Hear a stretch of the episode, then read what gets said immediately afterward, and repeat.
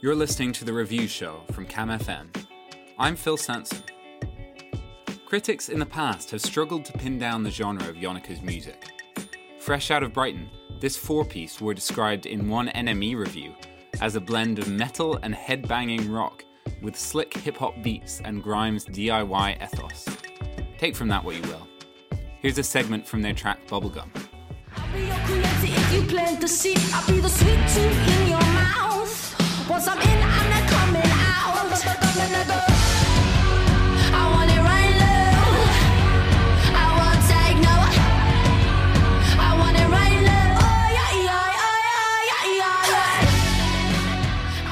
When I sat down with them at the Portland Arms in November, we talked about what these genre definitions really mean, about recording their new EP Heavy, and about some of the best and worst ideas for album names.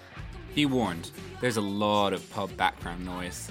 Hope you enjoy anyway. Do you guys want to introduce yourselves? Yeah, sure. So I'm George from Yonaka. I'm Rob from Yonaka. I'm Alex from Yonaka. Yonaka. I'm Teresa from Yonaka. Hi, Teresa. That's Teresa. Great to have you. Yonaka, Japanese, right? Yeah. Yes, yes, it's um, it's midnight or the dead of night in Japanese. I quite, I, I was, I was like looking that up. I quite like it because I love those words in other languages that like don't really have an equivalent in English. Yeah, yeah. That just like mean something separate. I, I quite like the name for that reason. Yeah, um, Teresa yeah, said she liked the idea of being called Dark Knight, or not the Dark Knight, Jesus Christ, Midnight, um, but it seemed a bit too or nail on the head kind of thing. Yeah, so yeah. then a, like, a roommate's friend come in and said, oh, you know, Japanese Yonaka and stuff, so it just went from there. I think if you ever play in Japan, they'll be like Yonaka. Yeah, we got asked that question. We got a We at- Japanese yeah. interview, and they're like, "So your your name means midnight in Japanese. How about playing a gig in Japan at midnight?" and we're like, "Ooh, That's a good angle. that'd be alright, wouldn't it? Yeah. Something might happen. Something spooky might happen." That'd be pretty good. Mm. Did you guys reject any names before you got to Yonaka? No, I don't think we did really. There was there was Straight away, that wasn't it? Yeah, we- we just didn't have a didn't have any alternatives. It's, it's really lucky. There's loads of bands that go through loads of like shit names and have fights about each other and just like, oh, no, your name's crap. mine's. No, this was this was just really natural. It just kind of came. You guys were all like, yeah, Yonaka. Yeah, totally. We weren't like so. Me and Alex weren't ori- like originally in the band, so it's Rob and a couple of other people. Yeah. And then, I, but I could imagine it was the same thing. There was no dispute. Just like that sounds Oh, cool. totally, yeah. Suits the music. Teresa whatever. got the, had the idea for the name way before the band even started. And What I think it just kind of stuck, and it's just one of them words. that Just, just feels good. Just feel let's go with it. Yeah, I, I mean, I agree. So, did you and Teresa meet first? And Um, so we've all kind of known each other, been around each other's circles and, and other musical projects for a while. Um, we've all been in Brighton about seven years now, so we, we went to the same place to study. yeah. I was, I was just playing some stuff with Teresa and a couple of other musicians, and it just wasn't really cooking. And I think George came across and, and heard us uh, writing and practicing in my old house. I lived up on um, up on this big roundabout around the corner from him.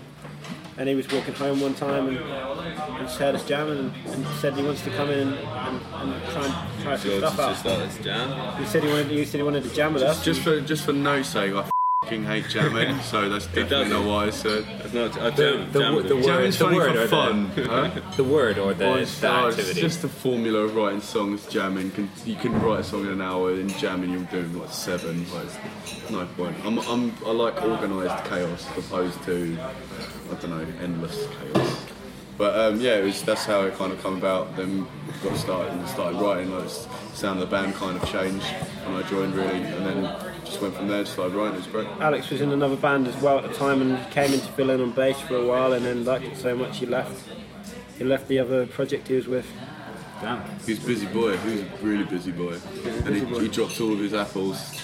Picked up one apple. Picked up a big apple. Where the apple? Any regrets? No, no regrets. Leaning carefully. Made the rupture. We'll, we'll do a separate interview afterwards where you can. No, it was. Um, everything, I, I was really enjoying everything else I was doing, but it wasn't my own music. That was not, it's. I couldn't really have any in, as much input creatively. Whereas with these guys, I feel it's a lot more uh, democratic. So, if you had to describe Yonaka's sound in just like a few words, what would you say? Uncompromised. Um, oh, oh yeah, I, I don't know. Like uh, uncompromised. Heavy, nice. Heavy, nice music. It's, it's, we should really, we should be a lot No, better. man, like, we get yeah, we get asked this a lot. It's kind of hard to, yeah, it's kind of hard to pinpoint. Um, I don't know. What, what about you? What do you, what would you describe it as? Uh, that's a good question, actually. I should probably be the one to do that. um, sort of. Yeah, I, I actually really like heavy nice. You said those words and I can't stop heavy nice. So heavy nice. I, th- I think it's other people seem to come up with way better uh, Yeah. descriptions than we do. So I see some bad ones online though. Someone was like, "Oh, slick hip hop beats and grime instrumentals." And I'm like, well, we do like. yeah, no, I get it, but of it just when you say slick, it's just like yeah. not not ideal. New EP's out. Yeah. Yeah. Heavy. Is that at all like a play on like heavy nice or your music, or is it I'm just just right. in the So song? to reiterate, I've only just come up with that. Hashtag, hashtag no, heavy no, nice. No, hashtag heavy nice. But your, um, your music does have that like heavy. No, the, the quality. name the name that she did. Ref, um, we were we were umming and ahhing about what to call it for a long time, but heavy seemed to reflect the sort of music it was, not just because it was a title track on the EP. It just kind of Yeah, yeah. summed up what we were, and it gives people a bit of insight even before they listen to it. Really. From everything from the music to the lyrical content, because there's always a bit of kind of angst and a little bit of anger, like undertone in there, and that and the lyrical themes that Teresa writes about are quite dark in a lot of ways, and kind of yeah, usually quite personal. So it's quite a heavy thing to lay out to, to Yeah. people to hear, you know. Hmm. And then what was it like working with Rodaidh? Oh, wicked! Yeah, he's a Cool. legend. He's really cool. The dude. most chilled out guy I've ever met. No, he's just nothing. heavy, heavy chill. Yeah. Hashtag heavy chills. But Just- you can tell just- he's always working. Like when he's like he's really quiet in the in the control room and that. When you just see him, it's like he's focused. You're like, yeah, he's doing he's doing something up there. What's he Yeah, up he's, to? He's an incre- incredibly And he's talented man. Just open to ideas and stuff like that. Like it's, it's not just a kind of taboo if it's your idea because he's the producer. It's he's kind of like a give and, give and take kind of dude. Yeah, he hasn't got a big ego. No, he's, he's he kind of he love. You can just tell he's got like a smirk when he's like an idea works with yours with one of his and stuff like that. Like synergy. It was, it was nice. Yeah. Just to clarify, this is Rodaidh McDonald who produced the Heavy EP, who's also done stuff for like the XX, Sampha. um, Sampha. So mostly like not heavy stuff in the past, Yeah. something like more soothing, more quieter. Yeah. Uh, how was he like with the with your sound? Was he like adapting to it He quite seemed well? to enjoy it. Yeah, we, we adapted to his kind of production production technique as well. Like we always, like mentioned earlier, we we all um, we all like electronic and, and, and rap music. So his influence on the electronic and like sampling side of stuff was really cool to work with us and our um, our kind of more band orientated or like original instrument stuff. He seemed to like the like the vicious parts of it, like the drums and stuff, and he was quite heavy on the like sharp samples and like just just yeah, just like short and like. kind Yeah, he wanted to push. I think. Yeah, yeah, definitely. the more Kind of- ideas to the forefront.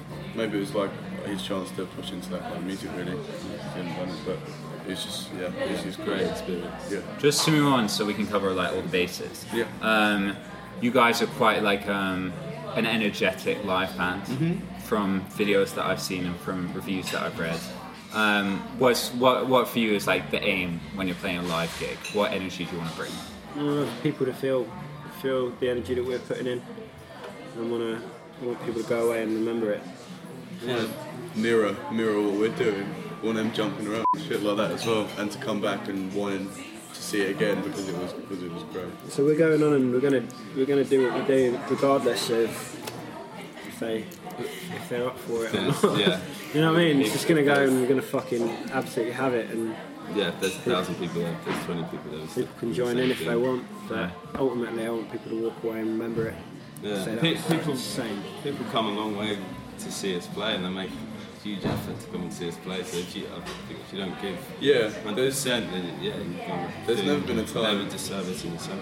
never been a time when we haven't like properly. Even if like before before a show we mistakenly ate a lot of like Turkish food. Like we did a London show and we're all kind of like shelves going on Fucking stuff still like borderline throwing up kind of thing. We're still doing what we normally do, but it's just it's just become like personally me. I, I never used to like move around a lot in bands and stuff like that. I was very much shoegazer, fucking indie leg boy. But then it was something with this music where I was just I've said it before. It's kind of like a shield. Because if you're moving around a lot, you you kind of it shakes off the nerves and it shakes Yeah, off like, really and it, it's just like one song in shakes off the nerves. Then you can look at people in the eye and it's all good again with me, and then you just keep doing. it. Yeah. Uh, finally, new album coming out apparently start of next year. La- Uh, end Maybe, of- maybe end not start next year, but next year, next year at some point. Yeah. It's yeah. It's end, end of I reckon toward the end of next year. It's a I'd constant say. work in progress. See, like we've got enough songs to make an album now that the music we keep writing betters betters the last tracks we've done. So we're in in a really good creative swing at the minute where if we put something out now, by the time it came to release it, or even if we like finalised on the album tracks, by the time it got to the point of releasing it, at some point next year we'd have uh, another ten that would would be better and more current as well if we'd have waited a year. So just taking our time and uh, and yeah, just waiting, waiting to drop a drop a banger. got music video coming out. Is it next week now? Yeah, Yeah, music video for Bob Bubblegum coming out next week, which will be really it looks really. Cool. yeah, it's been a Well, really good time with for a lady called Ali, she's really good, and um, we're going to be releasing some more singles throughout this year and next and stuff like that. But it's, yeah, we're, we're working up to it. I think gather more, gather more fans, play more shows, play more people, then it can really take off. You know what I mean? Yeah. Your uh, EP, um, obviously, um, the lyrical content has this quite thematic stuff where it's like about Teresa's mom, Yep. um, about sort of uh, like exes that she's like pretty angry at at times. Um, is the new album gonna have like more of the same, or have you got like a set it's always theme? going to have. It's always gonna be uh, personal. yeah, lyrically, she's always right. for it. Drawn, drawn from personal experience. Yeah. I think it's always going to have that.